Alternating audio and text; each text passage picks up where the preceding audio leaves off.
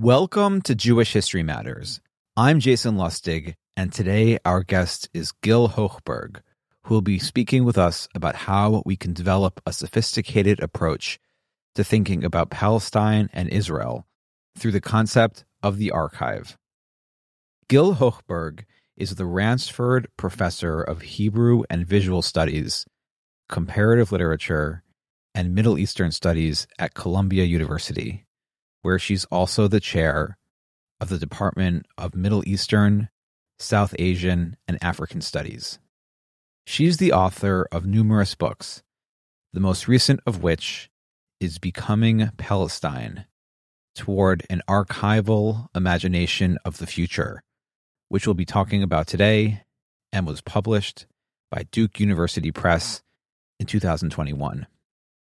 In this episode, Gil and I will think through the importance of archives, both historical archives themselves and the archive as an idea within the context of Israel and Palestine. As Gil argues in her book, the question of archives raises crucial issues about Israel and Palestine, developments in Palestinian culture, and the ongoing conflict at large. As she suggests, the Israeli-Palestinian conflict has long been dominated by the archive of the past. For instance, over the decades, historians have unearthed archival evidence of the Nakba, the expulsion of the Palestinians in nineteen forty-eight.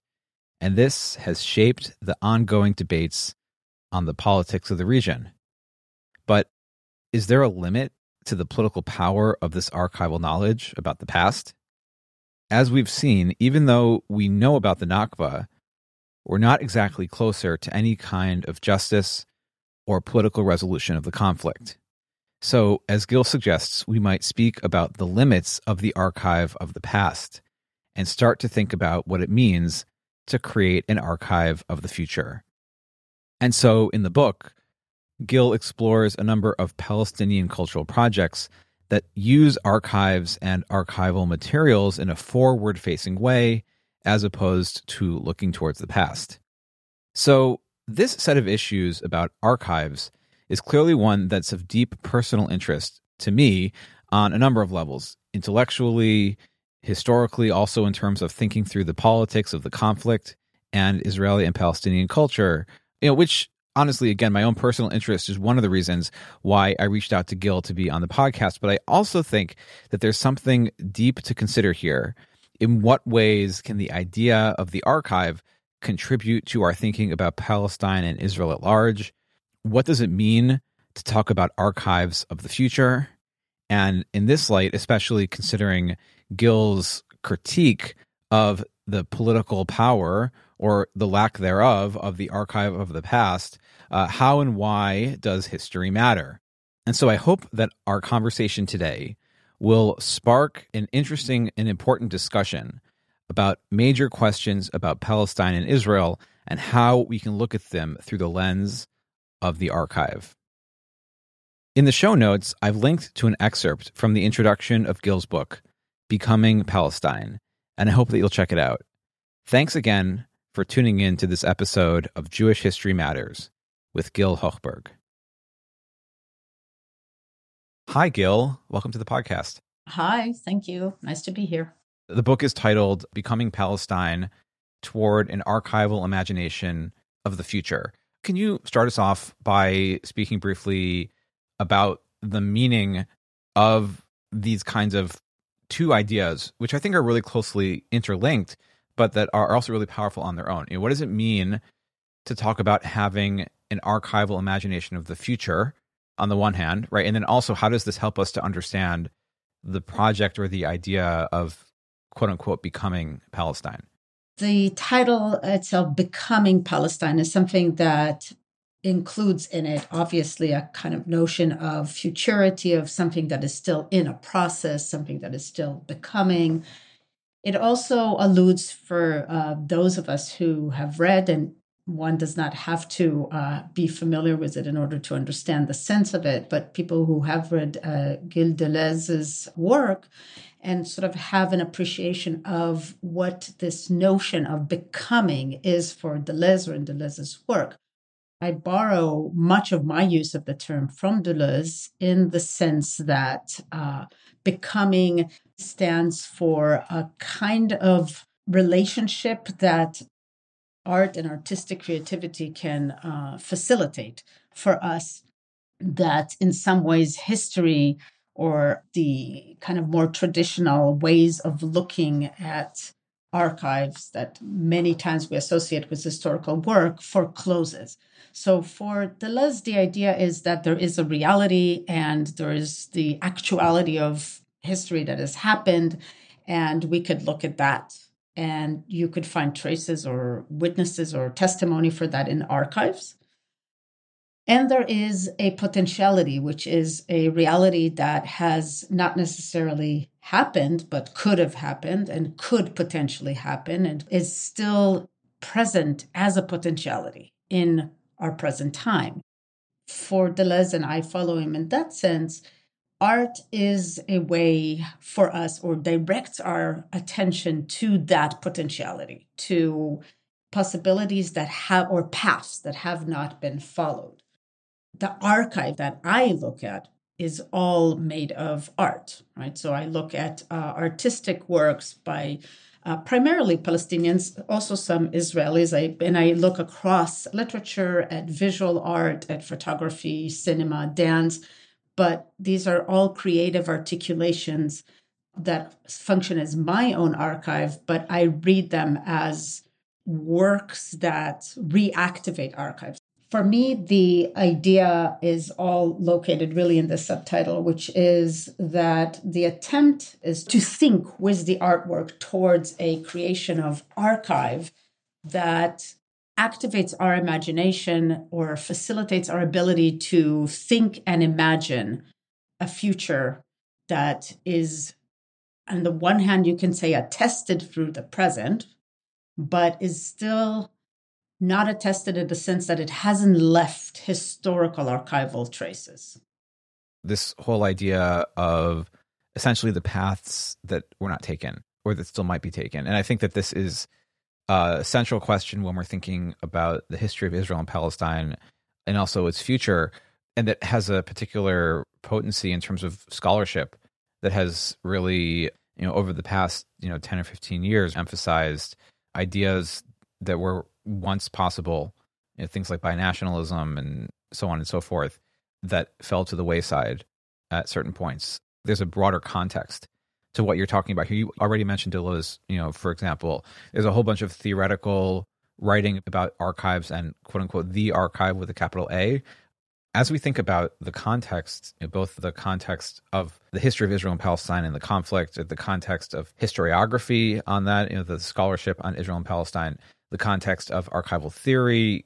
Can you maybe just speak for a moment about your own personal context here? You mentioned in the preface, right, that, that actually this book is uh, perhaps fortuitous third part of a trilogy, right, with a couple of your other books. So the first book being your two thousand seven book, uh, In Spite of Partition, and then your second book in two thousand fifteen, Visual Occupations.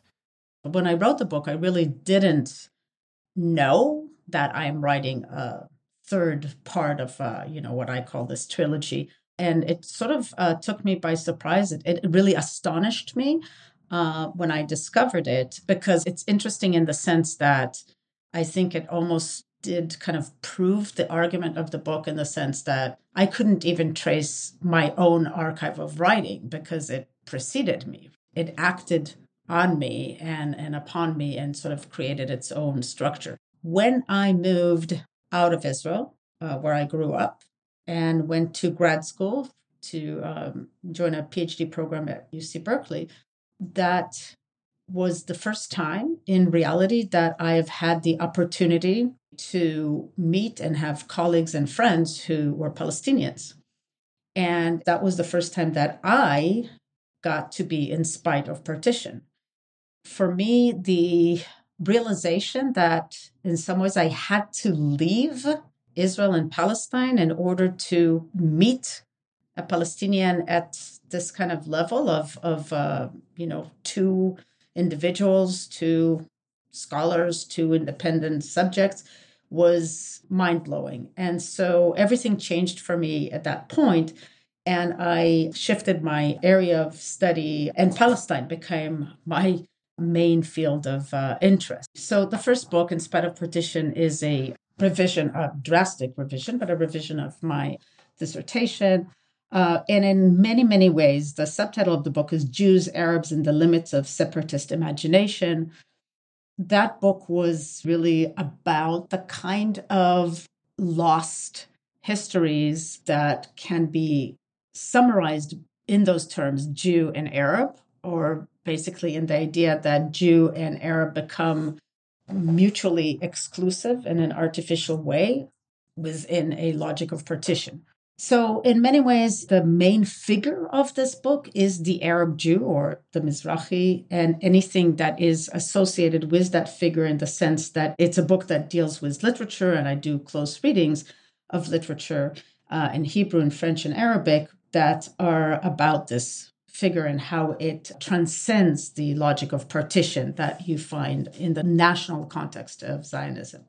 The second book, Visual Occupation, is subtitled Violence and Visibility in a Conflict Zone. And I would say that that book moved from a, uh, in some way, a slightly more nostalgic frame to a frame that was very much invested in that present moment. I also lived for a year in Israel and Palestine. And I say Israel-Palestine because I did Uh, in order to write this book, did move daily across the West Bank and Israel, and also through Abu Dis, where I studied at the Abu Dis University.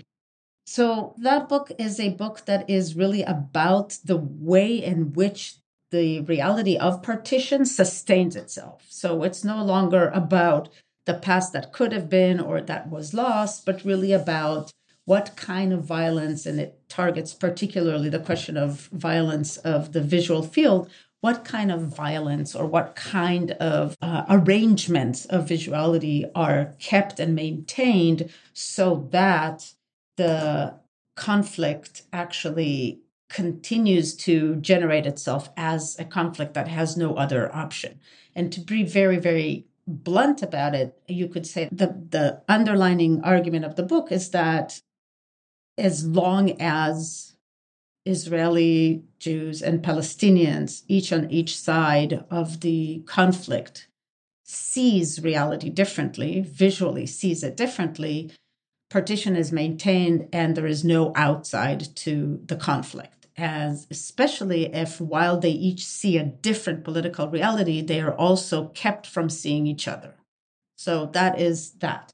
Then we reach Becoming Palestine, my recent book. And again, I only after writing it realized that it was again returning to Palestine, but this time in this more hopeful, futuristic potential framework in which I really insist, together with the artworks that I'm reading, that there is a way out and that the way out must begin with a kind of work of imagination, and that that work of imagination is what I call the archival imagination of the future.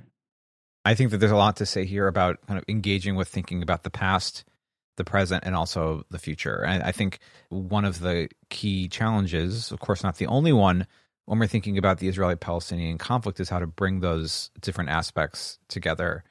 Obviously, history matters, I think I would argue, and a lot of people who listen to this podcast will agree with me about that, right? But if we only look to the past, then we can only see what did and didn't work in the past, and not necessarily what something new that might have the possibility to develop in the present and the future. Correct. And I also think that history matters. One way is to suggest that the book is saying history doesn't matter, let's just look forward. But that's not actually what I'm arguing. I think what I'm more closely arguing is that the present itself must be read as an archive. And in that sense, the present itself is more of a history than we think it is. It needs to be read. It is not, you know, we don't need to rush from the present to the archive to read the past, while we have a present that we need to learn to read as an archive.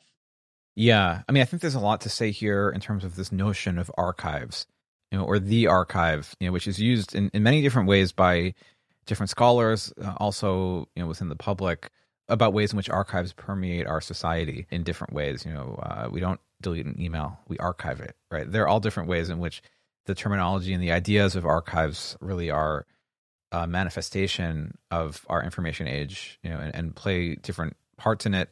And this kind of makes talking about archives complicated because there are so many different meanings and so many different approaches to it, which really represents, I think, the flourishing of this phenomenon, you know, in the twentieth and twenty-first centuries, and also within the world of scholarship, where, it, I mean, it's just an unbelievable amount of work has been published, you know, over the past twenty, thirty years and, and beyond.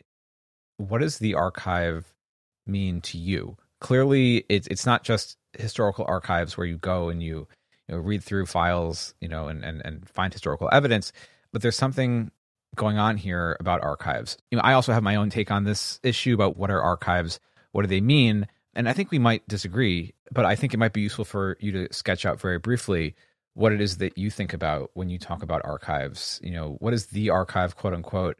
How is it useful on a scholarly level, but also on a broader social level, as we think about Palestine and Israel? Yeah, the main question would be where to begin. But yes, it's hard to talk about the archive or archives because when you start and you dig in, especially to all the endless amount of theoretical work that is done on the archive, you realize that it's not clear that everybody is talking about the same thing. In fact, most of the time people are talking about different things. So first of all, you know, I would lay out the fact. Most people, I think, when they hear archive, they're thinking in terms of literal archives, something that we imagine as either state archives or, you know, archives in some libraries, maybe some dusty files tucked away. And we're thinking about, you know, some scholarly historian going in there and, and digging and finding facts. I think that is the common understanding of archive. I don't want to go deep too much into, you know, the different kind of uh, accounts and um, philology of the term. And, and Derrida does that uh, for us, but, you know, he also does it in a particular language and, and assumes a particular kind of uh, genealogy, which we don't have to necessarily follow. But I do think what is important is to know that against this conception of archive as we think about it, there are other things that has happened. So one of the things you've mentioned, we are in the twenty-first century, and archives are no longer just these, you know, or even primarily these uh, dusty places where only specialists go in. Most of the archives are digitalized, and there is a profound democratization of archives. It's hardly even possible to make the distinction anymore between archives and databases. You know, one could argue that almost every kind of Google database is an archive. Uh, so it, it's significantly more spread, it's more democratic, and it's also, and again, this is not global wise. I'm well aware of the fact that there are places in the world that, you know, people cannot access uh, archives because they're locked by the state. But the arguments that have been made over the twentieth century, including even the, the later work by Derrida, that they're kind of so fixated on the centrality of state power in the archive, in many ways don't hold, in the sense that it's significantly easier today in most places to bypass that kind of centrality. So that's one thing. And the other thing is that because there's been so much work done on archives and the question of who has access to archive, because, of course, the connection has been made time and time again that archives are almost always the archives of the victorious, because those are the ones who write down history, right? And so there's been much, much of work uh, done theoretically and both at the level of activism about who has the access and who has rights to archives. And the, that matters because whoever has access to archives can write history, right? And whoever writes history can set the terms of uh, not just the past, but the present based on that past. So given that, there have already been so many creative responses. And I think there is a part in the book where I talk about the very, very vast work that has been done on alternative archives, right? So people all over the world, but also in, in the context specifically of Israel and Palestine, have created alternative archives, by which I mean archives that are not state mandated, that are not uh, limited to state documents, that are actually based even on personal photographs, family photographs, on um, private collections, you know. So all these kind of um, alternative archives are there too. And then uh, there is, uh, as you said, the idea of the archive, which is, you know, following uh, Michel Foucault and other uh, scholars uh, after him, this idea that archive is not just a collection, but actually the order of things, right? The only way in which we can think or think through reality is through a certain order. And that order, for example, is the order that selects what goes in the archive, what counts as the past, what counts as part of an official archive, what counts as a an archival document to refer to in terms of a historical weight, et cetera, et cetera, and what stays out. I would add that in the specific context, this particular context of Palestine, these kind of questions are not questions that are outside of the political realm. These are questions that are not intellectual gymnastics. These are part of real, intense, and important political questions that I think everybody in the field, I mean the field of Israel, Palestine, everybody, all the actors, Uh, from the lowest to the top, from state managers to uh, just people who are trying to live their lives, know and react to, right? So there's a lot in the book that I account for that I can't account for here, but that has to do with what are the politics of Israel vis-a-vis its own state archives? What are the politics of I D F vis-a-vis its own archives? I would say very shortly that there is a a decidedly open approach. And I think it has its own merits and its own reasons. But then there are other factors too, right? I mean, obviously, one of the things we all know is that uh, when Israel invaded uh, Lebanon in in, uh, in the early eighties, one of the things that happened, or that were actually target of the operation, were the elimination of the P L O archive. I mention all this because it is important to understand that archives in this context are not the privilege of, of a few scholars who are interested. These are um, the entire conflict actually uh, manifests through, but also is articulated through archives and who has access to it, who can produce them, et cetera.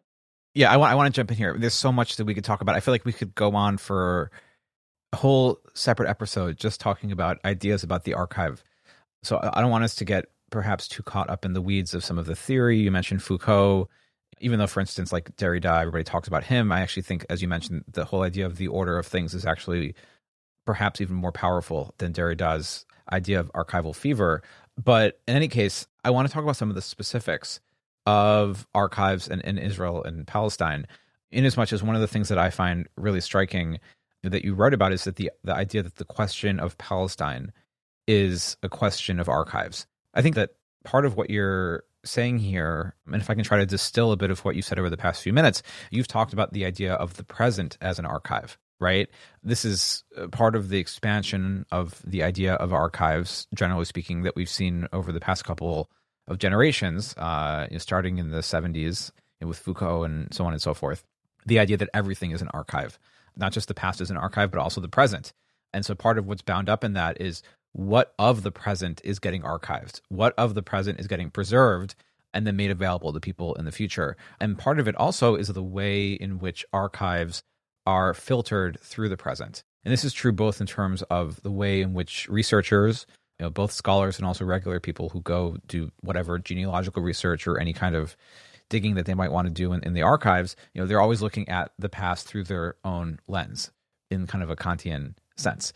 There's a lot going on there, but there's also some very specific things that are happening in terms of Israel, Palestine, and, and archives. You know, you talked about the democratization of archives, and I'm just thinking about the developments over the past few years at Israel's state archives, which are digitizing everything, at least in theory, but in reality are actually, in the name of privacy, censoring some materials. So that's part of what's going on there, right? It's on the one hand, opening up access to archives, which again, like I'm working on a bunch of new research and I can't travel to archives. None of us really can in a practical sense, you know, during this uh, COVID era. And so it's really useful to be able to just hop online and access archives, right? But like, that's also a point of control, a point of access of who gets to be able to access these things, who gets to determine what is scanned, what resolution, you know, so on and so forth, what gets blacked out. You know, also we think about like the question of archives and the nineteen forty-eight war and the Nakba. There have been documented cases in the past few years of Israel's security services, you know, going and trying to to kind of remove things from archives that relate to the Nakba that we, we already know about them, right? Uh, you know, people in the eighties were were publishing, you know, in the nineties were publishing on all this. And so the horse is out of the barn already, but there like there are people who are trying to kind of remove the evidence or to reclassify it, as it were. And then, of course, there's all sorts of other issues there with regards to which archives are open, right? You look again at this this so-called new scholarship of the eighties and the nineties, and it was really tied into this question of getting access to archival materials on the forty-eight war, which were available in Israeli archives, but not in the archives of Arab states. And so there are really powerful questions there about the kind of the internalized Orientalism.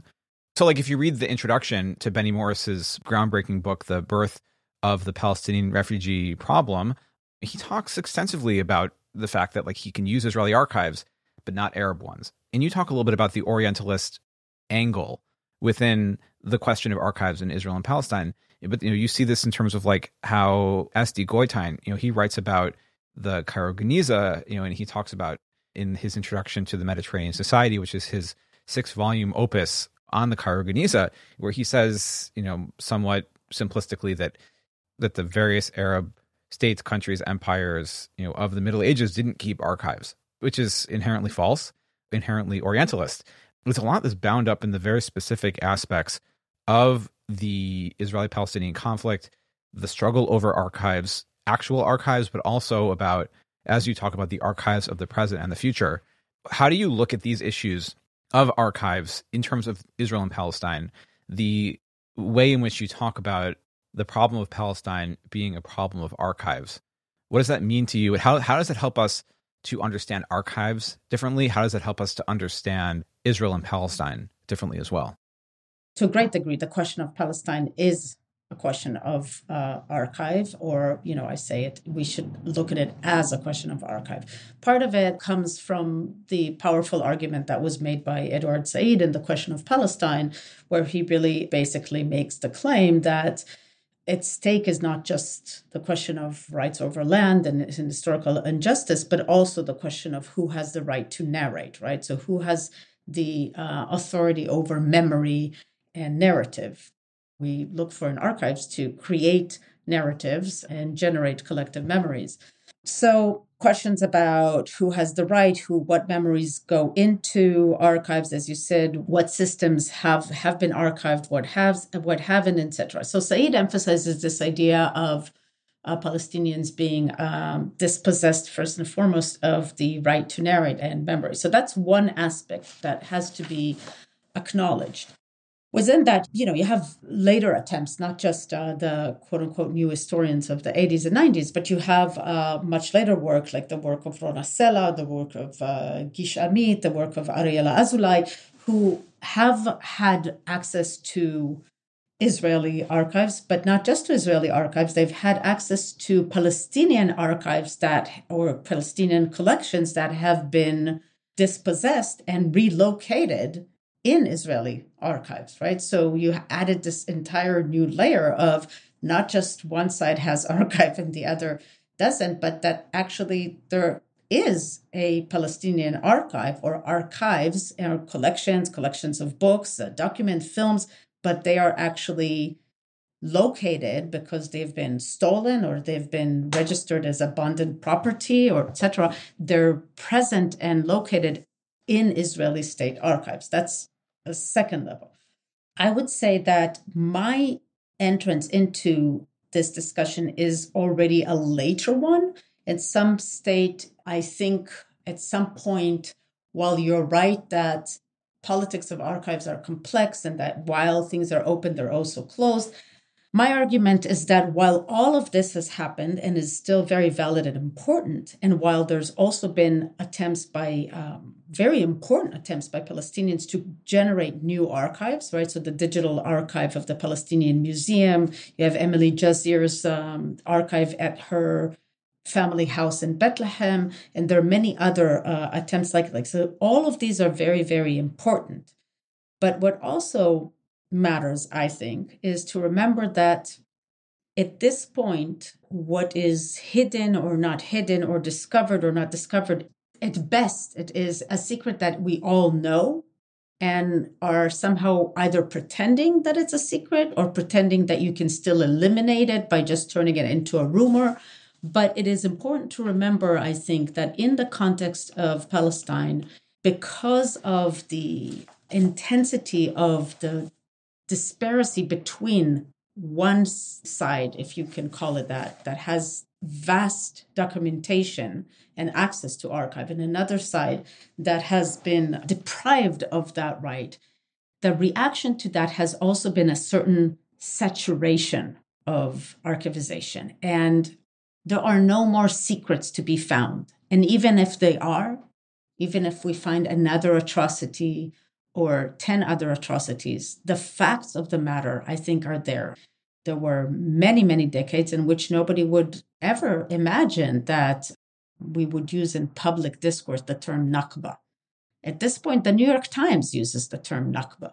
And now the question is, with this saturation of archives, I think some of the younger generation, and those are the ones that I am following among, among the artists especially, are thinking that the role of intervention, political intervention, at least artistic one, is no longer to dig for proofs because the burden of proving is no longer on their shoulders.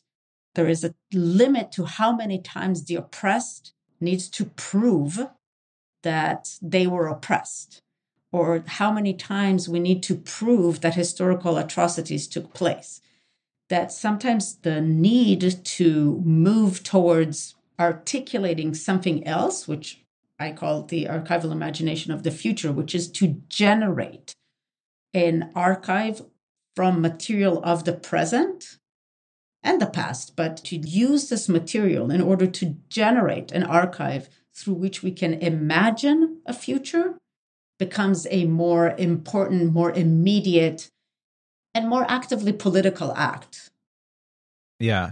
I want to dig into this a bit because I think this is really central to your thinking about archives and the challenge that you present, right? And I think this is, this is similar in some respect to, to some things that many other people, we talk about archives, right? They're not just about the past, they're also about the present and the future.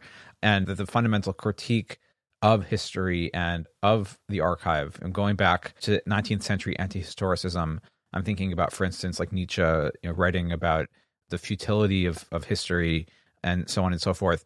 And I think that you are pointing to something really vital and important as we think about the history of Israel and Palestine, about the challenges that face Palestinians in particular, right? We talk about archives often, as you mentioned, in terms of state power. Right. So what does that mean for a group of people who have, you know, throughout modern history been denied state power or have been unable to to construct sovereign state power or gain access to it?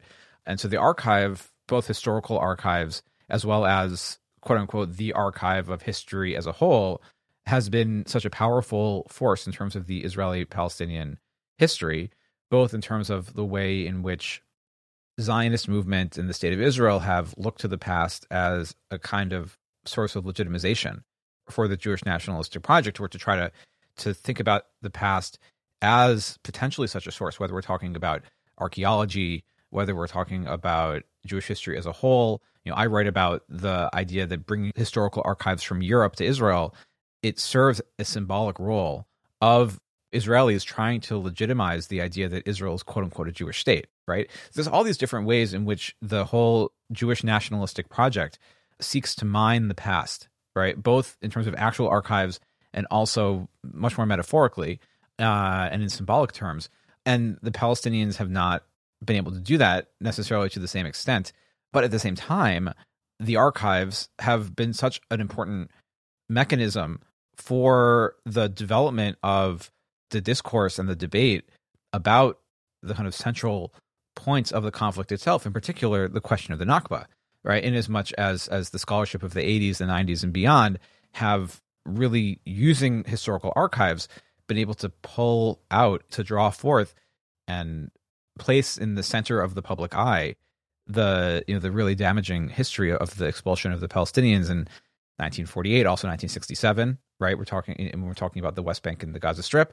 And so I think part of what you are sort of suggesting here is that that the archives have played that role in the past, right? And the question is, you know, to what extent is the archive as a tool of history, is it perhaps no longer generative for the situation of Palestine and of the Palestinians? Because we've found all this history in the archives, like, as you mentioned, like, how many more atrocities do we have to locate, to identify, to suggest that there should be some kind of change? And in reality, you look again from the eighties and the nineties up until the present, there hasn't been a huge amount of political change. Uh, and so you're suggesting that the archive as a historical entity perhaps doesn't have the capability. So there are a couple of things to think about here. The first one is, you know, what are the ways in which the archive of the future is a potent force in a political sense? And in light of that, like, are you suggesting essentially that history doesn't matter when we're talking about all of this? I want to be careful not to suggest that I'm saying that history doesn't matter. Of course, history matters in the sense that I would be the last person to suggest uh, that the future is devoid of the present, the present of the past, the past of the future. I mean, these are all connected. And for me, as a literary scholar, first and foremost, my education is in comparative literature. They're all narratives. And I know historians have finally succumbed to that idea too. I'm not uh, naive about that either. I know that historians know that also. But what I would say is that um, two things. One is, yes, I do think that we have to remember that unlike certain histories, the history of the Nakba, the history of the state of Israel, is really a fairly short history, meaning it is the present.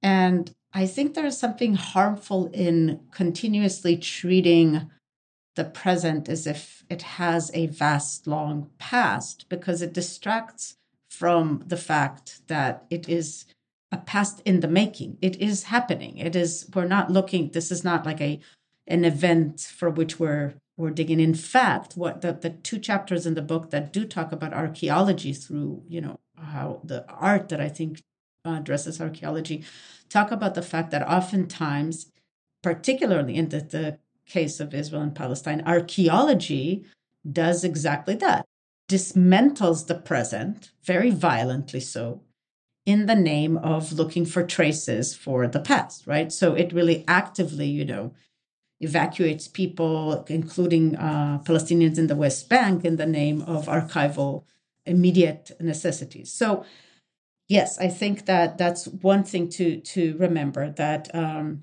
what past are we talking about? It's a past that is still alive with us. The second is, my work is greatly influenced, actually, if I would say it, that there is any critic of the archive that I am definitely influenced by, it would be Saidiya Hartman. And not that I work precisely in her uh, ways, but Saidiya Hartman talks about fabulation as the work of the alternative to the historical archive, in the sense that two things. One is, where archives are lacking in certain minority voices, so to speak, she says, you need to invent them. You need to imagine them.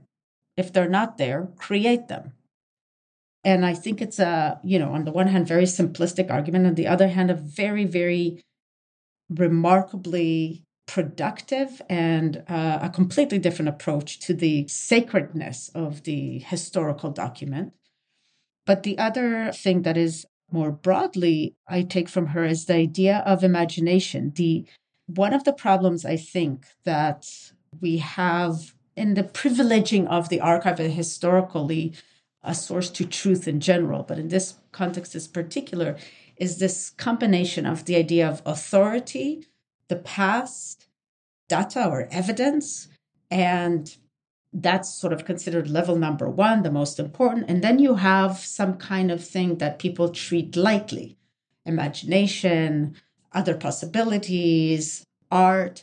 What I'm trying to suggest is that that's where part of the main core problem is, that if we stop doing that and we actually take imagination as the most important aspect of how we do politics, it inevitably also changes our relationship to the archive. One of the things that I think are remarkable is that anybody would agree that as dependent or strengthened by history as the Zionist movement is, it is first and foremost a remarkable work of imagination. That is where the power of the movement is. And that's where the power of any movement is. I think that the artists that I'm referring to in the in these books, these uh, younger artists, I think they really get that sense, or at least that's how I read their work, as not just not willing to constantly feel that they need to prove that they were uprooted or their families were subjected to colonial um, violence, et cetera, but also that that they are in the position of imagining political realities, because only political realities that are imagined eventually come to be. You have to first be able to articulate them. This notion of imagination is a really important one. This brings me back. I mean, this is like kind of a punching bag, I think, for a lot of people, but Shlomo Zahn's book, The Invention of the Jewish People, right? He's talking about invention as opposed to imagination. You know, I think it was in two thousand eight when it was published initially uh, in Hebrew. And, you know, as I mentioned, it kind of got a lot of hate from scholars anyway, very popular in the public sphere. You know, but his whole argument was that the whole idea of the Jewish people was an invented notion. I think that part of what you're talking about here, which is really important for us to think about, is that all political activity is an act of invention and an act of imagination. I don't want to argue with the arguments, but it, even if the arguments are correct, one could say that and one could say another narrative. It depends on how you read that history. It's it's an attempt to discard a history through a historical reconstruction of, you know, a particular uh, set of evidence. I um, I don't actually have a lot of uh, aff- uh, affiliation or affection for the book, and not necessarily because I don't agree or disagree. I actually don't think that that matters that much. I think that, you know, what matters, again, is the way in which we read the present, the way in which we read the, the past as it has hold on us, not the past as real or, you know, true or not true. That's significantly less important. And I think that strong political movements are not mobilized by facts that somebody finds in uh, the archive, including uh, Shlomo Zahn. That, that's not what gives a political uh, movement its power, and it's not what makes people believe or want to believe certain things. So it's almost irrelevant. This gets into like a big question, one that I think is a critical discussion that academics are having, but that also has been bleeding for the past few years into the public sphere, which is the meaning and the ramifications of postmodernism. I want to put that on the table, just leave it there, right? Because that's a whole separate conversation, right? And what does it mean to live in a post-truth world, or or whatever we want to call it, right? In a lot of ways, I think scholars for decades, for decades, scholars have been talking about this idea that truth is malleable, you know, in, in different ways.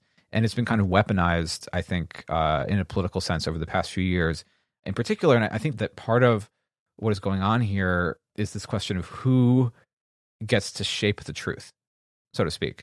And I think that when you're talking about archives, it's about who gets to determine how the past is viewed, who gets to determine how it is then shaped into the imagination of the future. Again, there's, there's I think, a lot to unpack here. But I mean, I think that, that part of what is interesting is to see the way in which Israeli state power has enabled Israeli Jews and, and and the institutions that they have dominated, you know, in the course of Israel's history, to take over materials that are of Palestinian provenance. You know, so for instance, I found it really uh, interesting the way in which you wrote about a, a number of different projects, contemporary projects that are essentially trying to resituate history and other kinds of materials like film, archives, uh, you know, music, archives and materials, you know, which are held or have been collected by Israeli archival institutions like Israel State Archives or the National Library of Israel, and kind of to reframe them in the sort of the Palestinian sense by Palestinians. And so there's a lot going on there in terms of this question of, you know, Israeli looting of Palestinian archives and other kinds of historical materials.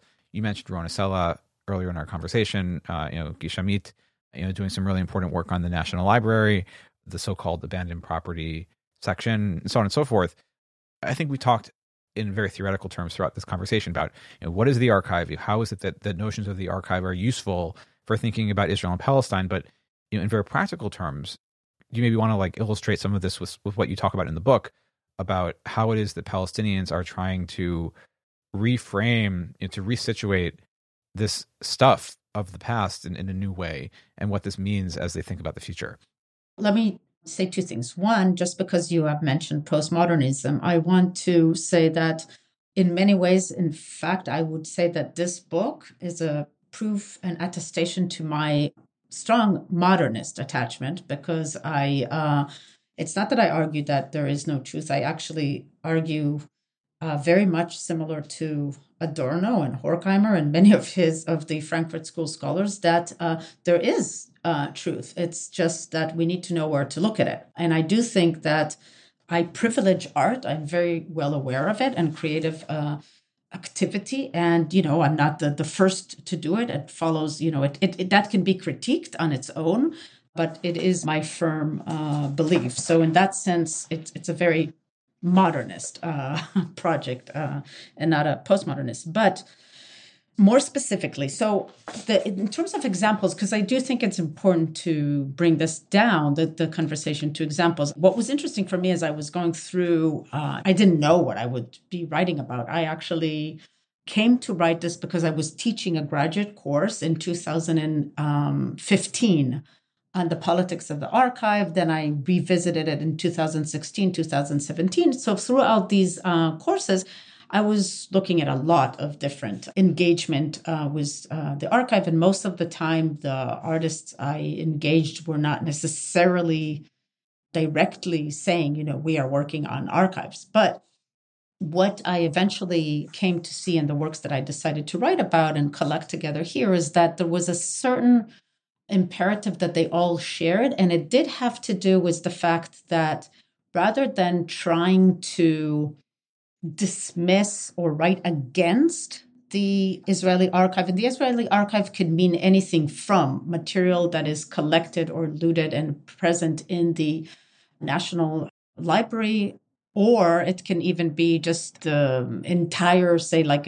one of the chapters is about the archive of Israeli films about Jaffa or films that have been shot in Jaffa. So all kinds of archives. But the point of it is that rather than dismissing uh, these, looking away from them, or saying, you know, this has been stolen and this is actually belongs to us, et cetera, there has been a very, very interesting, close engagement that I see in these works, a kind of what I call a um, recitation or recitationality with the archive. So there's, as you said, a kind of um, engagement with the archive, with the Israeli archive, with the notions of this archive taking over, not in order to just dismiss or relocate, but to generate something more complex. So maybe one example that I would like to mention is a short film by uh, Jumana Manna, who is a citizen of uh, Israel-Palestinian artist. Uh, the film is uh, called The Magical Substance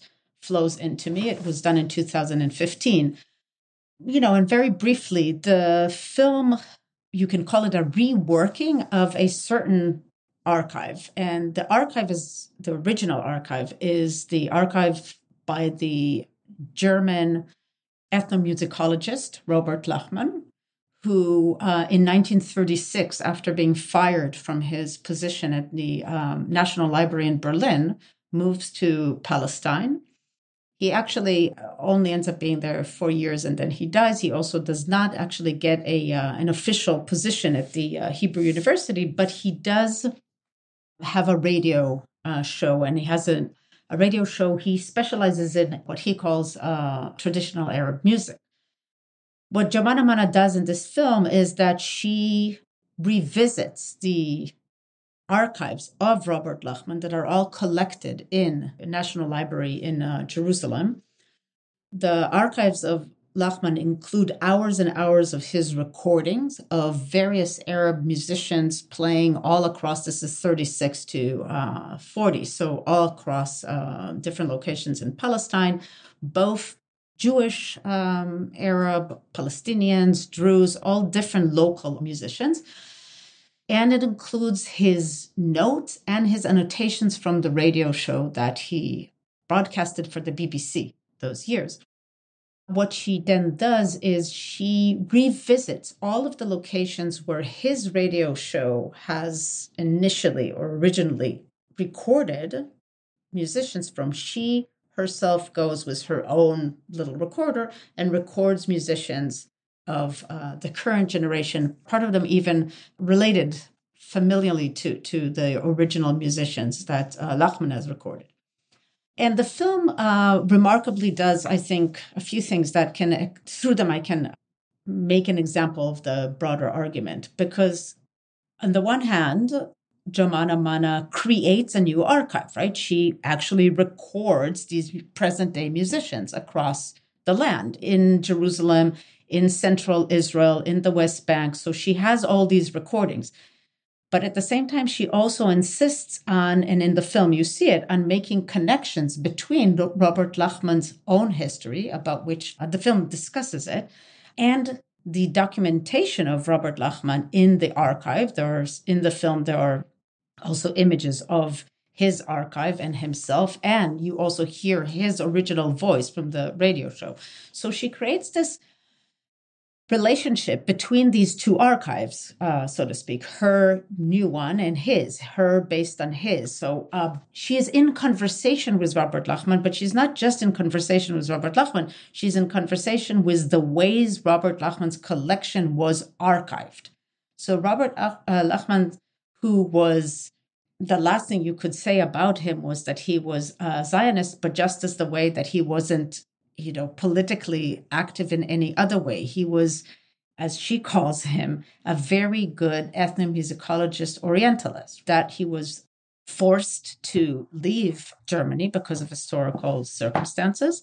And he found himself in Palestine, and he really did think that he could, through his radio show, produce a kind of affinity between what he discovered, to his shock, was a distinction between Arab Jews and Arab non-Jews in the land through music, right? Because they all shared what he called Arab music. So she returns to his belief, and not in a mockery way at all, actually in a very respectful way, but also while acknowledging the kind of maybe naivete, maybe uh, Orientalism that is involved, not by fully dismissing it, but by showing how in the present reality, where she is actually crossing the same land that he did, but now it's full of walls and fences and checkpoints, that in this reality, that kind of dream of nineteen thirty-six is nostalgia at best. But when she presents these two together, I think that's where, you know, it's a question of how one reads it. I read her work as suggesting that it is the very juxtaposition of what could have been and what has become totally impossible. The juxtaposition of the two are the field from which we need to create a, an archive of imagination through which we envision a different future. What is the significance of this particular set of examples to think differently about questions about Israel and Palestine, about its history and, and its future, in as much as you talk about Jumana Manna's film, right? This is uh, a film that clearly caught your attention, but it hasn't necessarily been widely circulated, right? No, uh, all of the art that I talk about has been, you know, uh, somebody told me in sort of a, a critique way that it's a biennale style art, meaning it's not even, you know, it's not Oscar nomination.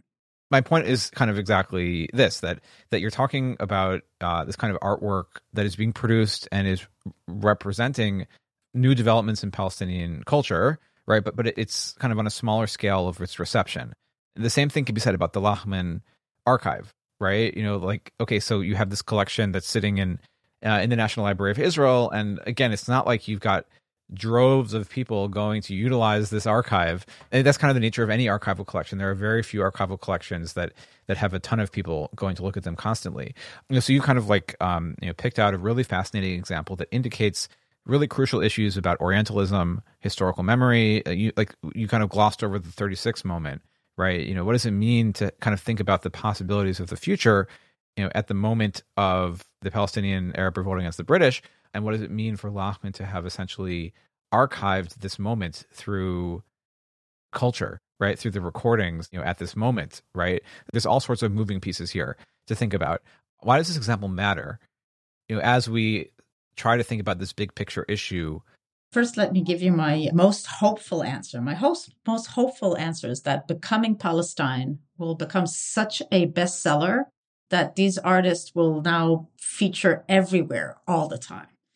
But on a more realistic uh, level, one answer I can give is that, once again, I am, in that sense, very Adornian. I do think that it is going to be that change and political change and political important intervention is found in uh, more, call it avant-garde art, and that I do think that it's the role of the artist and the philosopher to bring about change. But, you know, that's, again, a very modernist uh, presumption, and one could argue that it has absolutely no legs.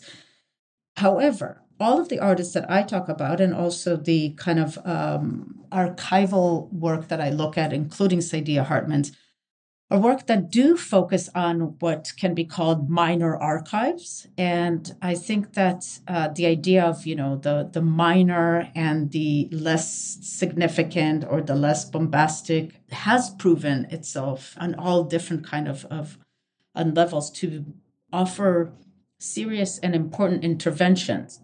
Do I think that, you know, that by looking at the artists that I look at, I'm offering an immediate political solution? Of course not. But do I think that we have a choice, or that, you know, that I have a choice? I also don't think so. I think that the problem, it's sort of chicken and egg, right? The problem is that we continue to establish the distinction between, you know, what matters and what doesn't matter, what is minor and what is major, what is facts and what is imagination. And as long as we do that, obviously within the logic conceptual framing of, you know, what matters is masses and historical fact, then these kind of materials won't won't matter. If you take the argument seriously, they do matter. Can I just like ask you to, to dive into this a bit more? Because I don't think that I could agree with you more about these issues, which is to say that just because something is not a blockbuster hit, right, it doesn't make it insignificant. This, I think, is kind of like the central argument of what I'm doing with this podcast project as a whole, which is to say that the Jews, right, Jewish history is fairly insignificant on a global scale, right? When we're talking about the number of Jews historically and also today, Jews are like a rounding error of world history. Like uh, we're talking about the ways in which Jewish history matters for understanding our world, right? So I definitely agree with you one hundred ten percent that, you know, just because some of these works of art, you know, are not, you know, being nominated for Oscars. And one can also ask, how is it possible for a Palestinian film to be nominated for an Oscar, right? You know, th- there's fundamental systemic challenges to that, right? Anyway, the, the point being, it's like, just because something doesn't get that international or global play, it's still significant. So in that light, right, you know, the same way that that we talk about like Jewish history, you know, but we can still get kind of big lessons from the history of a small people, right? I mean, what are the kind of the big takeaways from looking at these avant-garde art pieces that don't get as much attention as perhaps they probably should? One of the things that I brought to my mind, because you you mentioned uh, Jewish history in this context, is that what is very important is that some of what it comes out through these works that I look at, at these books, is that, for example, in this case of Jumana Manna, Here is a Palestinian artist who returns to a what is for most Israelis, although not for German musicologists. I found out that Robert Lachmann is a very, very important figure in the history of musicology. But most uh, uh, Jewish Israelis have not heard of Robert Lachmann ever. But here is a Palestinian uh, filmmaker for whom this particular history becomes a very important part of her history. This is what is so fascinating about it, is that it is these works also allow us to see that the borders of what we think is, you know, Jewish history or Palestinian history are themselves not clear, right? Because there is a present, and at the present, whether people like it or not, most of them don't, as we are well aware. The present, the reality on the ground is that Palestinians and Israeli Jews are sharing the present in very, very, very antagonistic ways. But they are located in the same time and space, in a very small space, in fact. And that becomes smaller and smaller because it's divided insanely. I think what I'm trying to suggest is that the reason why it is so important is that in order to find different angles through which to look at this divided reality, we have to look at the edges. We have to look at, you know, or again, back to Deleuze, we have to look at minority literature. There's a certain dichotomy here between the way in which Palestinian archives have so often been described or written about or, or thought about, which is the question of loss, which is a dominant narrative of the history of Palestinian archives, perhaps even of Palestinian history as a whole.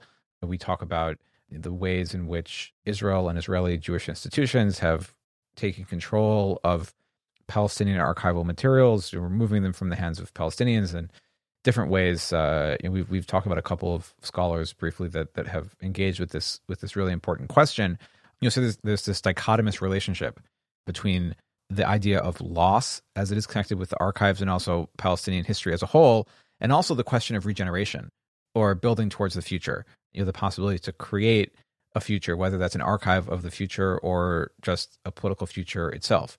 So when I think about why this is such a really exciting work is that is that it helps us to, to focus on this dichotomy.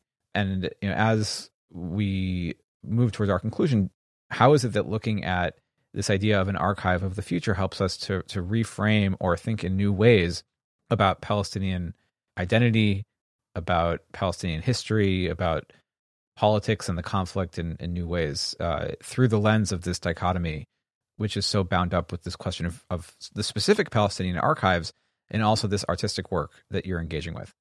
There is a tension, I would say, a kind of dialectics between, in, in my work itself and in all of the artists that I look at, between this sense of loss and the sense of regeneration. It's, I personally have not necessarily thought in those terms, but I think that's exactly true. There is a kind of um, pull that is a pull of uh, kind of a melancholic pull, um, which is also, you know, just a mournful of destruction and loss and loss of archive, loss of land, loss of home, loss of memories, and yet an incentive for regeneration. And I think it's found in each one of these uh, of, of the art, uh, art, art projects uh, that I look at. And once again, I just want to for uh, the audience mentioned that when I say art, I, I also include literary projects and dance. So I'm not necessarily talking just about visual art. But I think that my desire was uh, this was to move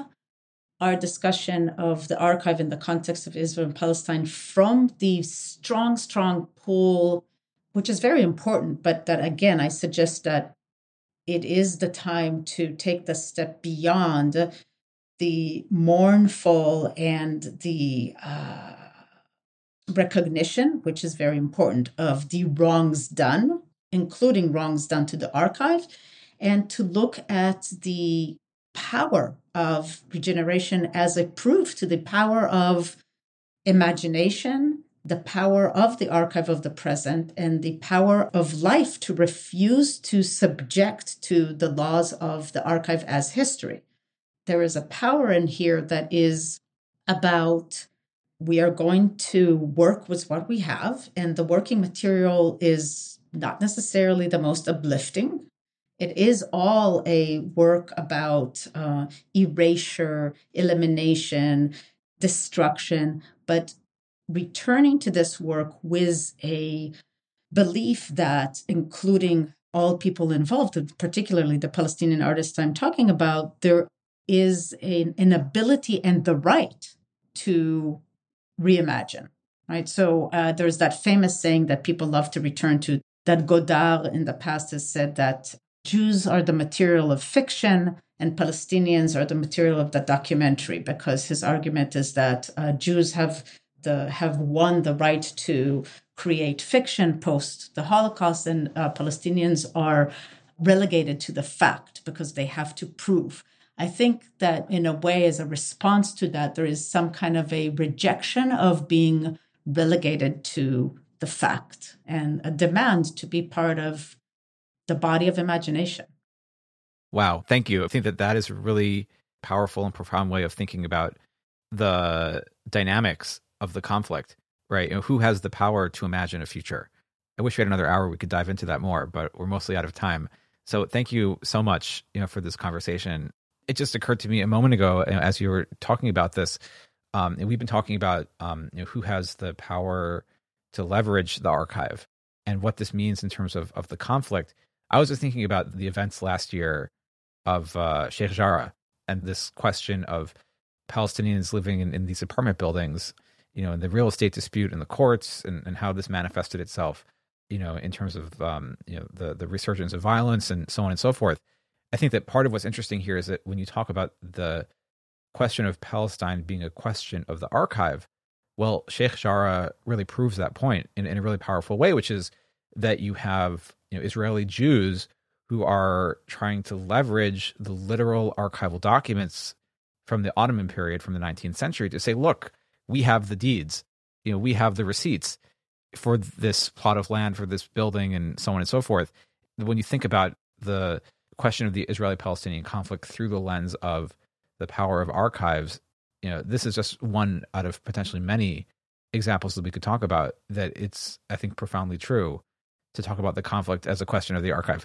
I think it's a great example. And it's also a great example to show that, you know, here you have the present as an archive, you know, to demonstrate this, but the present as an archive bases itself on, you know, the very selective but strong attachment of the Israeli authorities to the Ottoman laws whenever it comes to distribution of, of land, right? So the question is what to do with it. In my mind, what to do with it is precisely to look at it and look how the politics of archives are unfolding in this, which is exactly what you did. But that doesn't mean just returning and saying, well, you know, we stop by recognizing this because here is the uh, Ottoman uh, document. It's asking, okay, what is the role of this document right now in, in this moment, in this conflict, in this situation, right? Uh, and that's where the beginning of the imagination work for the future takes place. Right. Right. I mean, I think like when you look at that particular dispute, right, it's about this question of which archive is more important. Is it the paper archive of the nineteenth century? Is it the archive of the present of these people who have been living there for decades? And a part of the story there is the power of the Israeli authorities to choose which archive is going to win out over the other. Correct. And that's why, you know, if there's anything that modestly I'm hoping that I could do is at least with this uh, book is at least contribute to the widening of the archives that we look at and, you know, not predetermining which ones count as archives. Well, thank you again so much. This has been a really fascinating conversation. I'm just glad that we were able to have it. So thank you. It's been my pleasure. And thanks to you for listening to this episode. I hope that it piqued your interest in Gil Hochberg's recent book, Becoming Palestine: Toward an Archival Imagination of the Future. As I mentioned before, I've posted a link to the book's introduction. Until next time, I'm Jason Lustig, and this is Jewish History Matters.